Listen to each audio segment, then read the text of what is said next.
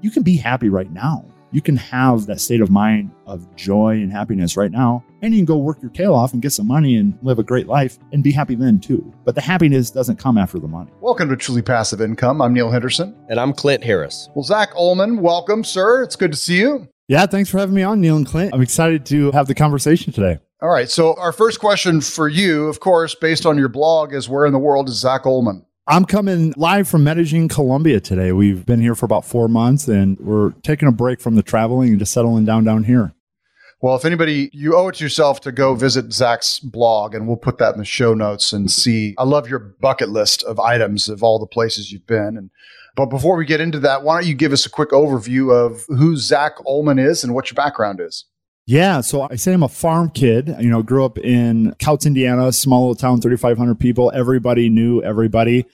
And, you know, my dad passed away when I was 12. So I took over the farm and that was sort of my vision for the rest of my life. I love working. I love the manual labor aspect of it. And then I graduated high school and I was like, this is not what I want. I want to travel the world, help people and make money. And I started looking into what does that take? I remember my first book, Peter Lynch, and I started understanding what is investing? What is stocks? What is hedge funds? What is mutual funds? What is all this stuff? And got really fascinated with finance and making money because we worked hard for the money that we did have and we didn't have a whole lot of it. I wanted that to be a component. And so I asked around and people said, you know, go to college. And so I went to college, took that very serious. And then I graduated with a degree in finance in 2008. If you guys remember 2008, that was a horrible time to be in finance. I worked for a year for free for a real estate investor to get some experience. I worked, then I worked down at the Chicago Board of Trade, realized that wasn't what I wanted to do. And then I came into this world of valuation consulting. I didn't even know what it was, but they offered me a job and I took it. And I learned so much inside of that and how to value. I valued pretty much everything you can think of from private companies, public companies, but I really specialize in illiquid, non marketable assets, you know, private businesses and some really random stuff. And then, you know, I was in there, became a published author, and I wanted something more because I reached the pinnacle of my career making the money, working for the one of the best companies in the world. I just wasn't satisfied because I didn't have that travel. I wanted to travel. I wanted to do all that. So I jumped in the proverbial deep end, started with real estate, and then eventually moved into buying and selling my own businesses. And that's what we do today. We specialize in starting, scaling, and selling businesses and then reinvesting that money back into real estate for tax mitigation purposes and building actual wealth. That's what we do today, spend most of our time. All right. There is a lot to unpack there. To back up a little bit, a lot of people never get to the level that you're at, obviously, or even a couple rungs below there. A lot of people start out working in a business. And I know a lot of people and talk to a lot of people that struggle making the leap to working on the business and not in the business. And then above that is instead of working on the business, is valuing the business or looking at it compared to other businesses around there, looking at the different assets they have, how they could come together, and kind of that 10,000 altitude view looking down on things. And that's kind of where you started right? Looking at the valuation of the businesses overall. So most people are working their way up from working in a business, hopefully eventually getting to the top of that business, then working on the business and then potentially selling and having an exit. And you're in a position where you're looking at all these different businesses, you know how to value them and you know how to get the most out of them. So as you're looking at things now, like what's your typical path? Are you starting businesses, building them up, selling them off? Are you buying businesses looking for value add? Do you have a management team in place or just principles that you believe in that apply to all of them? I grew into where I'm at today, right? Sort of valuing a business and buying a business is two different things. And so I've learned a lot over the years. So what I do is I have a team of people. I have a team of sales and marketing people. I have a team of operators. I have an automation team. I have a finance team and they're all in house because what I started off with subcontracting, you know, these third party businesses and the challenge I had was everyone was saying, oh, it's their fault. It's their fault we're not getting the result. And so I just personal responsibility. I said, well, if I'm the one writing the check, I'm going to understand all this. And I've bought training courses, I bought programs, I've hired coaches. And so today I have an in house team that's on my payroll for everything. And we have a very specific framework. I like service based business, specifically in the financial real estate world, because it's sort of ancillary to what I'm already doing. And so we use the same set of principles all throughout all the businesses. We use the same software. We use the same methodologies, the same sales processes. So when we bring on a new business or we start a new business, it's the same. I don't have to teach people on process. I don't have to teach people on software. It's just a little bit different conversation in whatever it is that we're offering. So, what kinds of businesses are we talking? You said something to do with real estate, but I'm not quite following you. What kinds of businesses are we talking here? Yeah. And so I started off, you know, when I first took the jump off the corporate bandwagon into business, I didn't have a whole lot of money. I didn't really understand money the way that I do today. And so I couldn't get money for a business. And so I got into real estate. And so I used that because it's much easier to get capital for because it's a hard asset. And then I built a community of real estate investors. And then what I saw was I was referring all of these people to different services. You know, you got the 401k people, you got the tax and bookkeeping people, you have the realtors. And what was happening is I was referring these people to colleagues of mine, and I have a lot of referrals, and they just couldn't keep up with them. And then they were coming back to me and they're like, Zach, your guy dropped the ball. And I'm like, well, if I'm going to be HR, I'm going to get paid. Right. And so I went and I found great people and I built a system and process around them. And so then I could refer them to my business. And so right now we have a financial services business where I do like fractional CFO work. We do bookkeeping. Uh, one of my clients were buying a business. Other ones were selling businesses. Some people are high functioning W 2 workers, make a quarter of a million dollars a year, and they need my help for tax and reinvestments, like back into real estate. And so that whole arena of bookkeeping, taxes, uh, wealth building, be it through, you know, infinite banking, velocity banking, all of that, I'm very well versed in it. What I do is I talk to the person and I get an understanding of where they're at, where they want to go, and then I just find a solution to help them do that. And then if I don't have something I can refer them to, I'll refer them to one of my colleagues that I make sure that I have some oversight on it so they can get what they want. So you mentioned fractional CFO. You know, our Nomad Capital, we use a fractional CFO. And are there other types of fractional C suite jobs out there or disciplines that you're hiring for or build businesses around? Here's my ultimate goal, and this has really worked well for us, is I find great companies. We have a business that we work with, uh, Genius in 21 Days. I was a student of theirs, and it's I've never heard of it until I took the class. It's how to learn how to learn, right? How to remember things forever, how to be way more efficient in your time. So I took their class, and the guy I loved him. He was the owner over in Europe, they have 60,000 five star reviews, but over here in America, they couldn't get the traction. And so I said, Hey, I'll bring in my team for a percentage of the ownership. I'll do the operations, I'll do the sales and marketing, I'll do the financial aspect. And so that's what I really like to do. And so I like to, you know, start off with entry level, typically finance. I get the finances in order, and then I get the operations in order, then I get the sales systems in order. And then finally, my last process is marketing. And so when I start off with the finance aspect of these businesses, I really get to see the business at its core and if it's a good thing to invest in. And if it's something I like, I'll pitch the owner. I'll say, Hey, I would love to partner with you, equity. I'll bring in all of the th- four components that I break down a business into for this amount of ownership. You know, it changes depending on the business, but that consulting, that fractional CFO is more of a consulting, is my foot in the door to find the businesses that I really like, I believe in, and I can get my team behind. And so that's my core focus. And that's why I do some of that front end consulting to find the businesses I really want to invest in.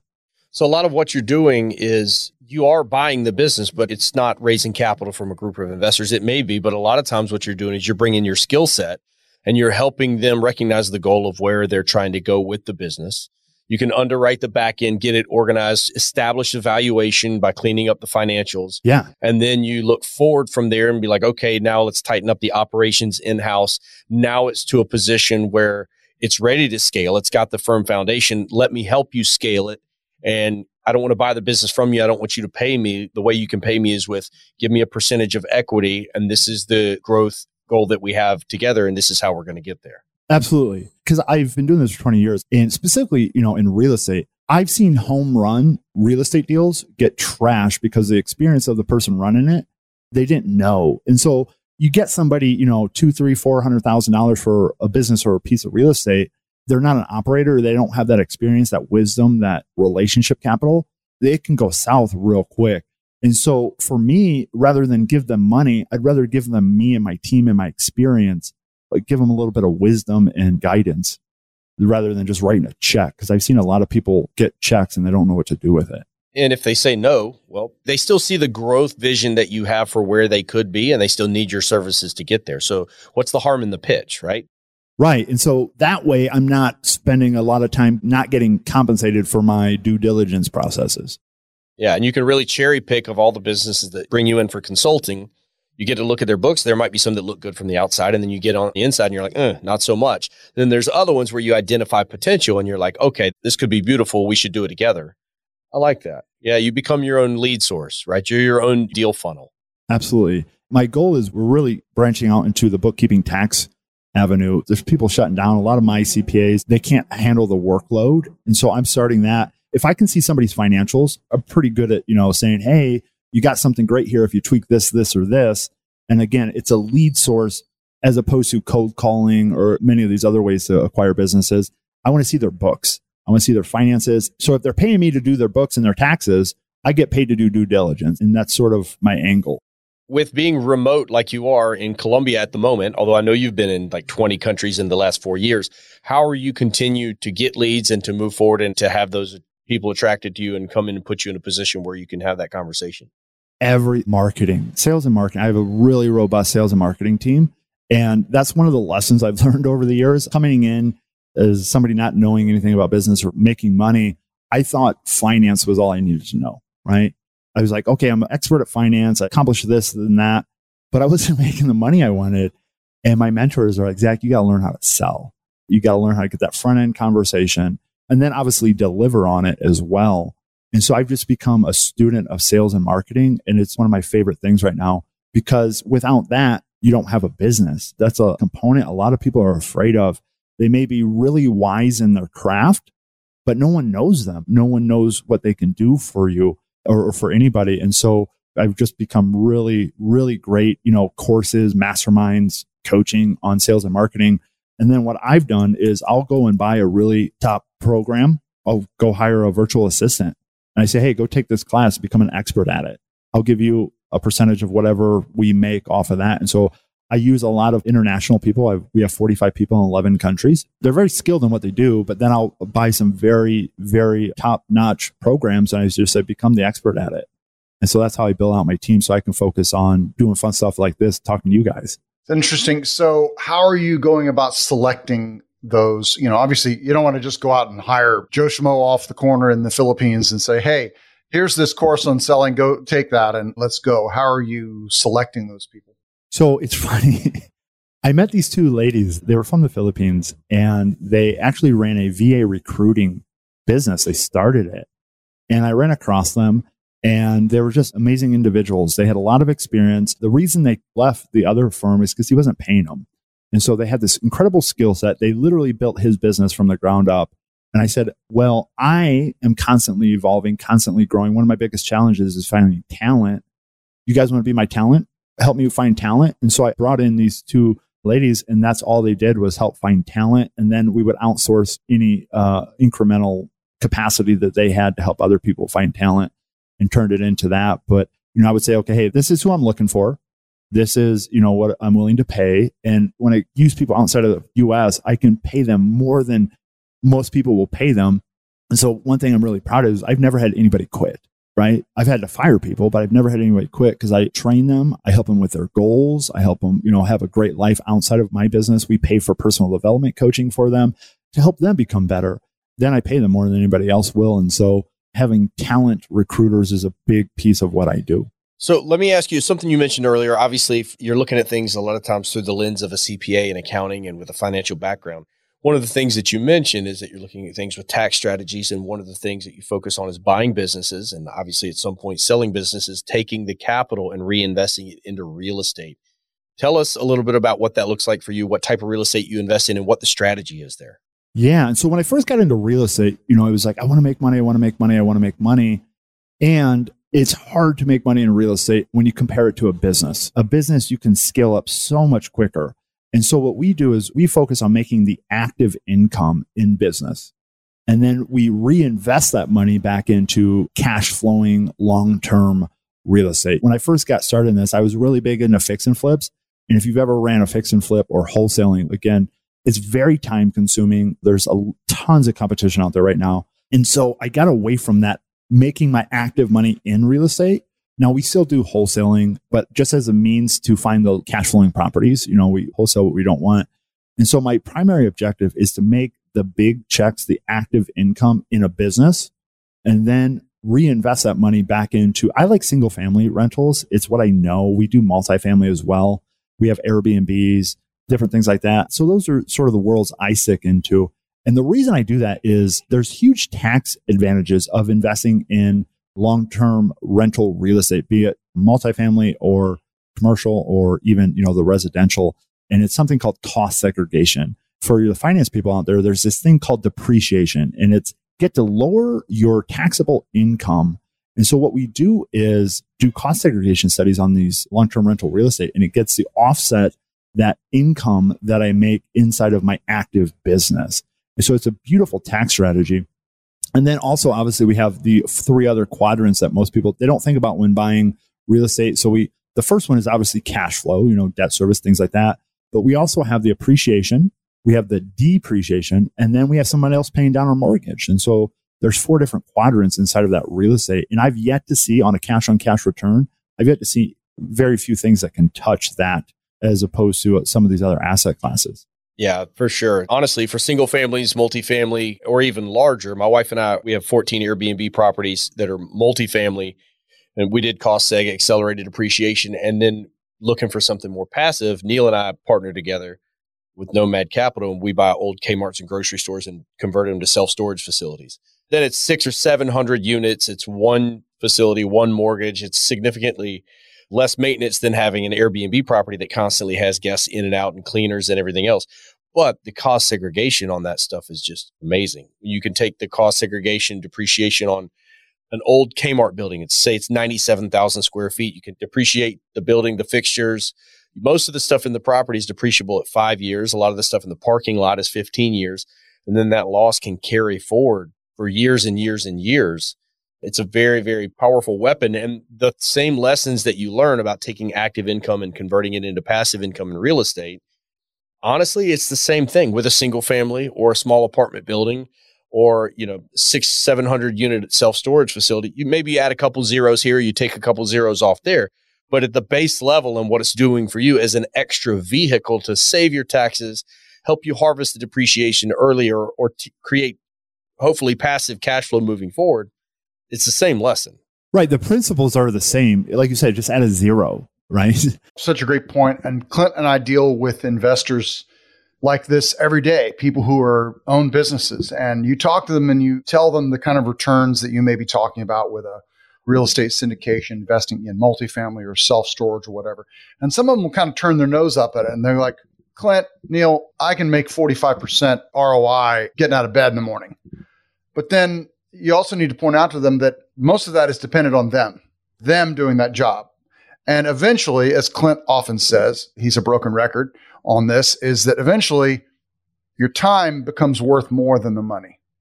And eventually you have to find a way to take that capital, that huge ROI that you're making, and put it to work with somebody else. And yeah, it does mean that you're probably going to get a lower return than what you would get if you were actively working in your business. But you can't clone yourself. And this is the closest thing you can do to cloning yourself. You nail it. And I love the way you articulate it because I see people like I'm the business sometimes, my 20 years of experience in my financials, like I only have so many hours.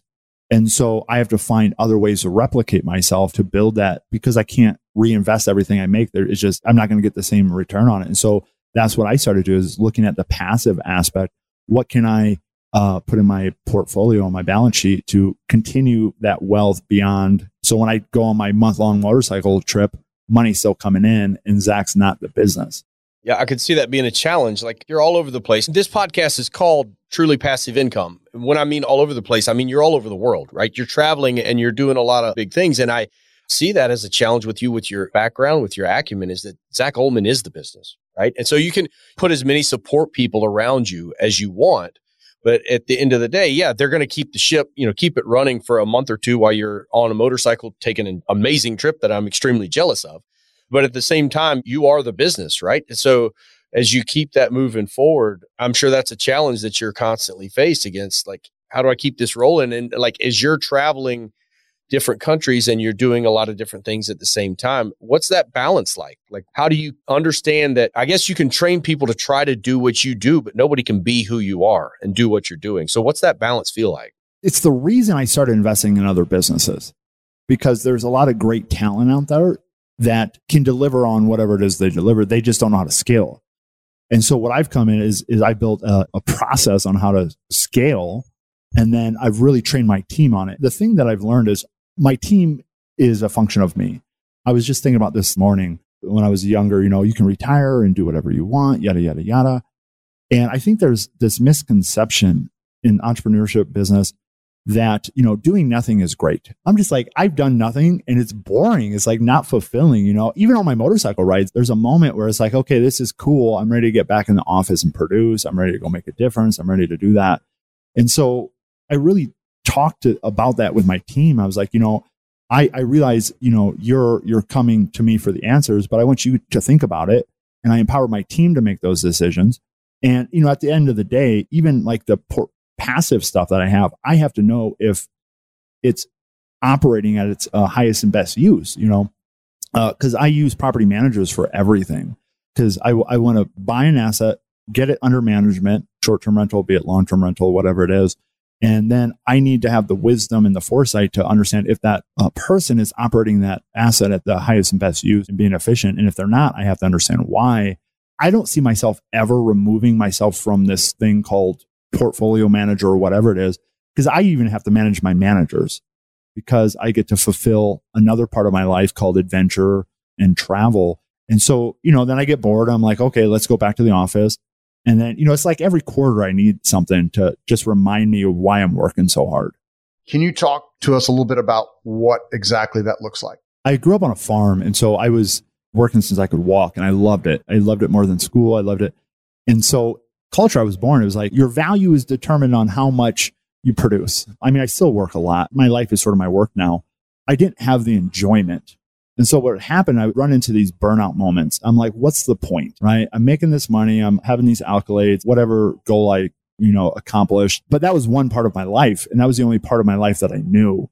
And then I started getting into this world of personal development, you know, coaching. And all of my coaches said, Zach, you need to actually take a moment for yourself. You need to take some time off uh, what else in life is there that fulfills you? And I was like, well, I don't know. This is, this is all I know. I just want to make money. So I started, you know, back when I was 16, 17 years old, I had this vision traveling the world, making money and helping people. And so I said, all right, I'm going to travel. And I just bought a ticket. I was like, oh, that was fun. And then I'd come back to work and I was more productive, right? Because there was like benefit to working hard, not just working hard. And so how I use it today is, you know, it's sort of the proverbial carrot that I dangle in front of myself like, I want to go on this trip. Okay, I got to get my businesses to a point where I can go on this trip. Work, work, work, work, enjoy, right?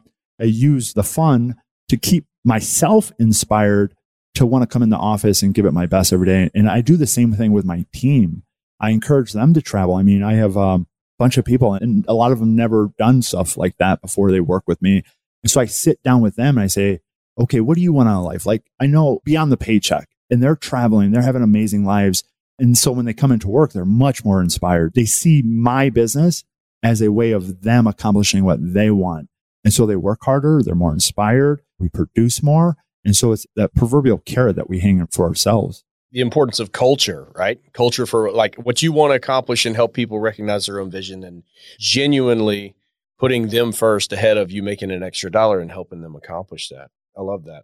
So, of everything that you do, what are you most passionate about? What's your favorite part of all the different things that you've dipped your toe into?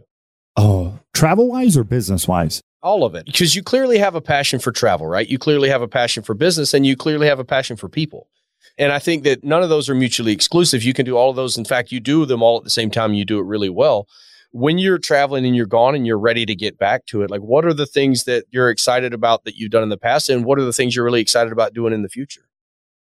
I think the overarching concept that I get really passionate about is it's like a social economic aspect. And so it like brings all three of those together. And, you know, as we travel, we have foundations here in Colombia. We got something over in Kenya and I get to see poor people in the United States. I don't think ever have really seen poor. I haven't seen it in the United States the way that I've seen it outside of the United States. And so it's like, how can I solve the poverty challenge? How can we feed the hungry? Just the basic necessities like clean water, and so I have this idea is like, if we can teach people business and teach them how to make a dollar, they don't need me. And I'm like, that's how we can really make a difference. And there's also, you know, there's this world of charity. And I don't think when in the concept of charity, obviously, you know, people need food, water, and shelter. But there's also something missing. And I've seen it's pride. Like I feel pride when I accomplish something hard and I go and set a goal. And so as we work with people all over the world, like helping them help themselves, just to see them light up, like, oh, I get it, Zach. I made a dollar. I don't need your charity. I can feed my own family now. And so that's what really inspires me is to teach people how to make money to solve their own problems. And the idea is, you know, in these communities, if I can teach one person, right, they can teach the next one and you can create a community business and they can pay for their education. They can learn, they can solve their own problems. I think business is really a solution to solve a lot of the problems that the world has. And that's what really inspires me above and beyond the money. But I also understand without money, none of this happens. And that's the thing. Traditional charity is, you know, I'd rather spend time making money than asking somebody for money. And so I've been really good at learning how to bootstrap businesses and bootstrap ideas so that I don't have to succumb to somebody else's parameters around their money. This is my money. I earned it. I get to do what I want with it. It really made a difference in my life. And so I love sharing that with other people and, you know, just helping them understand what they want out of life. It because, you know, I ask these people, I do a lot of consulting. I was like, your 10,000, your 20,000, your whatever number a month is. I'm like, why? And most people are challenged with that. I'm like, what are you going to spend that on? Right. And they're like, well, I don't know. I just want 20. I'm okay. They don't connect the money to the lifestyle. They don't connect the money to the freedom. It's just money. I was there once too. It was like, I just want $10,000 a month. And I didn't really budget out anything. I just wanted the $10,000 because that was some arbitrary number that I thought would make me happy. And so being able to teach people like happiness is now, like Neil, you were talking about in the green room, uh, be do have, right? Versus be do have. I always confuse the two.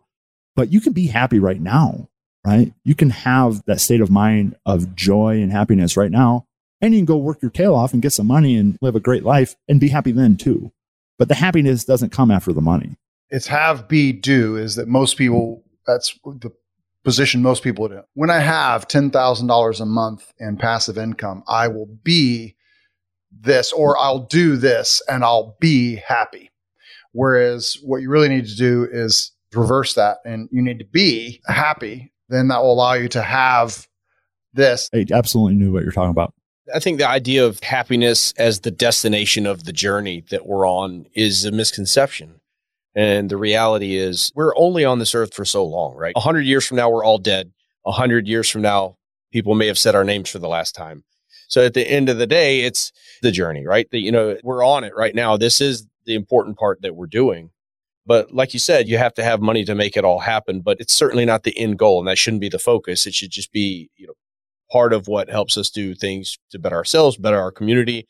And you know, what's the point of dying with a stack of pile of stuff or pile of money versus dying with a pile of pictures of places you went with beautiful people that you love and beautiful things that you did. Right. Right. So it's a mind frame shift. Small segue. One of the things that came up is that a lot of the people that you hire are all over the world and you're paying them a strong wage, probably a really strong wage for where they live. At the same time, most of your businesses, it sounds like, are in the US. You're involved all over, but most of your businesses are in the US and you're living in Colombia. It brings up the concept that we've talked about, Neil and I have talked about in the past of geo hacking, of you're earning an income in one country, but you're living on the cost basis of another country. It seems like you've kind of got that dialed in. It seems like your employees probably have that dialed in. Talk to me a little bit about that. You're one of the few people that's actually actively involved in business in the US, but you're living in Colombia, you're traveling. I mean, I'm sure cost of living is expensive for where you are, but it's probably less than where your businesses are. Right. Just to give you a sense of, of cost, like I'm in Medellin, Colombia, Envigado. It's one of the nicest pieces of Medellin. I'm in a three flat with a rooftop. I mean, you guys can see this is my backyard, right? fully furnished, internet, everything, 2200 bucks a month. And it's like we have two offices in here, my wife and I, and it's so affordable. You know, you can have a meal for like two or three bucks. You know, when we were in Thailand, I was eating Michelin star food for three bucks, right? They have great infrastructure, great internet. And so the key is learning how to make money, right? Online. You know, it's a skill set. I'm still learning on it. At the same time, trust, right? There's this trust component. And so as we use a lot of international people, if that's not an industry standard in the United States is really when I first started this, it was sort of new, right? And so today it's pretty common to have, you know, virtual assistants, people outside of the country. But how we help propel that into our businesses is like my tax and legal team, we're from the United States. My very specific laws, very specific tax code. Now, do we have some back end people that are international? Absolutely. As I think about all of my sales team is from Venezuela. And they're just some of the most amazing people. One still lives in Venezuela, one lives in Chile, one lives in Buenos Aires, Argentina, another one in Peru. And so what I love about their culture is they came from such a bad government, how to articulate that without offending anybody, but like, you know, Venezuela. And so they left there. And so they have this drive to be successful. And so I love it because I just point and I say, I need to be down the road, the proverbial road, and I need you to be there in a week. And they're like, understood. And then they just go figure it out. And I was just reading a beautiful article about being able to choose uh, what you want. The name will come to me agency, free agency, right? And they were talking about some of the best people for your business are people that had to endure struggles when they were young. And they said, if you look at their lives and uh, specifically, so I was reading the article looking at my team, and all of my best performers had adversity when they were young and they had to figure it out. And so they have that mindset of, I don't know, but I'm willing to figure it out. And so that's something I really look for in staff. And that helps build that culture because running an online business, I mean, we have all different types of things. I mean, we have internet issues. I've been in countries where there's riots and, you know, it's like, oh my gosh, we were going to Peru and they overturned four presidents in a matter of a couple of weeks. So there's this chaos in the background. And so you just got to be like, okay, I understand and I'm going to figure it out. And so building that culture really helps me be able to run these online businesses because we have plenty of problems every day. I want to do kind of a deep cut here, Zach. You talked about the gold standard on a recent YouTube. You went off on the gold standard, and there's such an interesting when you get into the real estate world and you get into sort of the financial bro world. You know, you've got people who are investing in stocks, you've got people who are investing in real estate, you've got the crypto bros. And then I call, call them the doomlings, which are always talking about, I'm buying gold, I'm buying gold. America should return to the gold standard. I think it's tattooed on Kiyosaki's chest somewhere. But I want to talk to you just a little bit. We don't need to get into the deep level about it, but why shouldn't I be stacking gold? Why is crypto not going to take over the financial industry, in your opinion? The funny story, I was in Bali and I met this beautiful guy. He was economics guy, right? So this is the stuff we talked about over lunch. If you saw that video, I drew that up just to prove my point. That's I love talking about that. And so here's what I learned in valuation. When I first got in the valuation industry, I wanted to know the price. What's the price of this business? What's the price of this asset? And what I've learned is I don't know. No one knows. It's like, what is somebody willing to pay for it? Versus, right? Clint, we could all value the same business and Clint could have it be worth a million. Neil, you could have it be worth 2.5 and I could have it be worth half a million.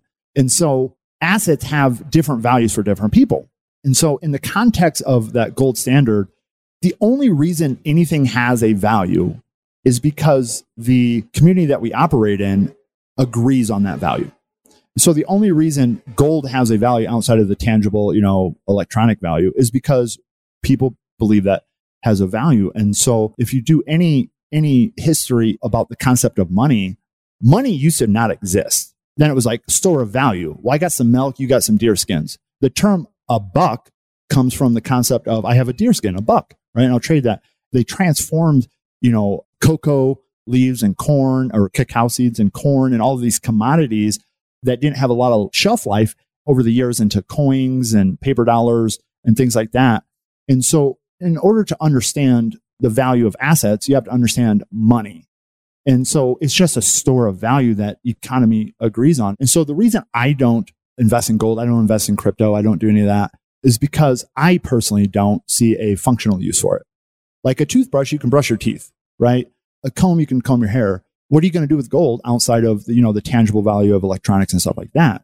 And so I don't see value in that. Now, is there? Yeah, obviously, because the world believes in it too. But when it comes to crypto, it's like, what's the functional value other than somebody, right? I'm going to think the prices go up and, you know, everyone gets into it. It's more speculative. I want to buy things that have a tangible value, you know, brushing your teeth, combing your hair, a house to live in, things like that, where, you know, if something goes astray, it's like, oh, you still need homes, you know, you still need your CPA, regardless of what industry you're in. I understand those a lot more than, you know, the I totally understand your thinking there. Now, gold has had value for thousands and thousands of years across cultures that are, you know, the world over.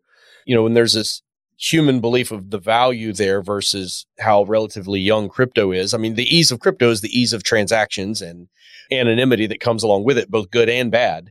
In terms of the long term store of value, it is a human belief, right? Because the functionality is it's what you can do with it with electronics or the jewelry that you can make out of it that's flashy. But besides that, it's a human belief. Now, it's a human belief that's been around for a long, long time. And I would think that the belief is there more than it is in the US dollar because the US dollar is based upon fiscal policy that you may or may not agree with. And that's what increases the value of the gold is because typically the value of the dollar has gone down. It's such a fun conversation to think about. The only reason, like, without the dollar, I was challenging this guy I was talking with. I was like, the value of gold is based on the dollar. And so without the dollar, you just have gold. And so that was my argument for, you know, let's say just use Bitcoin as that's a predominant forex or, you know, the currency is okay. One Bitcoin is worth X dollars. Without dollars, one Bitcoin is worth one Bitcoin. What are you going to do? Right? There's a limited supply. And so what are you going to do? What's my chocolate milk worth? How many Bitcoins? It's a perplexing conversation. And so you need these alternative currencies to value Bitcoin to value gold to value anything. And so I think it's a much more complex conversation than most people really think. Well, to come full circle, we talk about it as a lot of different value, a lot of different ways to make money. Obviously, the podcast is called Truly Passive Income, specifically focusing on, you know, what is and what isn't passive. And a lot of what you do, I would say, is not, but it's what you enjoy doing and it's what you're very good at. It still has put you in a position where you have the location independence and in some ways the time independence to go on a month long motorcycle trip from Alaska to Argentina. Like that's amazing. But at the end of the day, if you are going to park your capital or your time or whatever you have to invest into something that's going to generate income for you, that's one of the reasons that Neil and I like real estate so much is that one way or another, some more so than others, it's inflation resistant. Piece of dirt's not going to cash flow for you. Gold is going to hold value, but it's not going to cash flow for you. Real estate and you're in single families and multifamily rentals and I've got Airbnb properties and Neil's had those in the past and we both have single family rentals. And then on top of that we're in self storage any real estate that you have that meets a need whether it's for somebody to store something for somebody to live there we all have to have roofs over our heads. There's obviously a housing shortage one way or another over time it's inflation resistant if it's a commercial lease and people are locked in for a 10 year triple net lease it may take you 8 more years before you could re-sign the lease whereas self storage may be month to month or a hotel may be one day to the next. And, you know, housing could be month to month or year to year or a two year lease. But one way or another, over time, it is inflation resistant and it gives you the ability to have the property, take the depreciation that you talked about earlier, have the appreciation of the asset, the cash flow of the asset that is inflation resistant over time as well. And you're building equity because somebody's paying it down. So I certainly understand the value of storing your life energy like that's a great way to put it. Life energy, right? That's I've never heard that. Those are Neil's words, but it's something that he said in the past. It's always rubbed off on me. Is like the money that you have to invest is a representation of your life energy. It's time that you spend away from your family, doing things that you didn't want to do, sometimes in places where you didn't want to be. That's your store of life energy, right? So you can put that into a bar of gold. You can put it into a chunk of dirt. I would much rather put it, sit a bunch of paper in a shoebox buried in the backyard put it into something that's going to cash flow, that's going to give you those different advantages that you talked about. And one where the other, take active income and put it into something that does produce some level of passive income for you.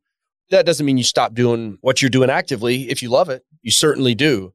But I think we all understand the value, just like you do, of taking your active investments into business and transitioning that value into something passive that's a better store of your life energy that over time is inflation resistant as well. I love that. I love life energy that brings everything right to the point. Well, listen, Zach, thank you so much for sharing with our audience today. If any of them want to reach out to you and find out more of what you're all about, what would be the best way for them to do that? I have a blog, Indiana Oehlman. So the idea was, you know, Indiana Jones. I was like, I'm from Indiana. I love adventure. I just started calling myself Indiana Oehlman one day. And then my wife's like, you need to start a blog. so I did that. And so you guys can check out my blog, Indiana Oehlman, O E H L M A N dot com that's probably the easiest way to get to me because we have a bunch of different websites uh, based on our businesses. I would love to, you know, anything I can do to help you guys. I encourage you to check out his blog as well, especially the bucket list section. It's a cool one. Thanks, Clinton Neil. Thank you so much for listening and watching the Truly Passive Income podcast. If you liked the show, if you think it would be useful for someone else, the greatest compliment that you could give us would be to share the episode. Leave a comment down below or leave us an honest review. If you have any questions, don't hesitate to let us know down below. And remember, with truly passive income comes freedom of time, place, and the freedom to pursue your higher purpose.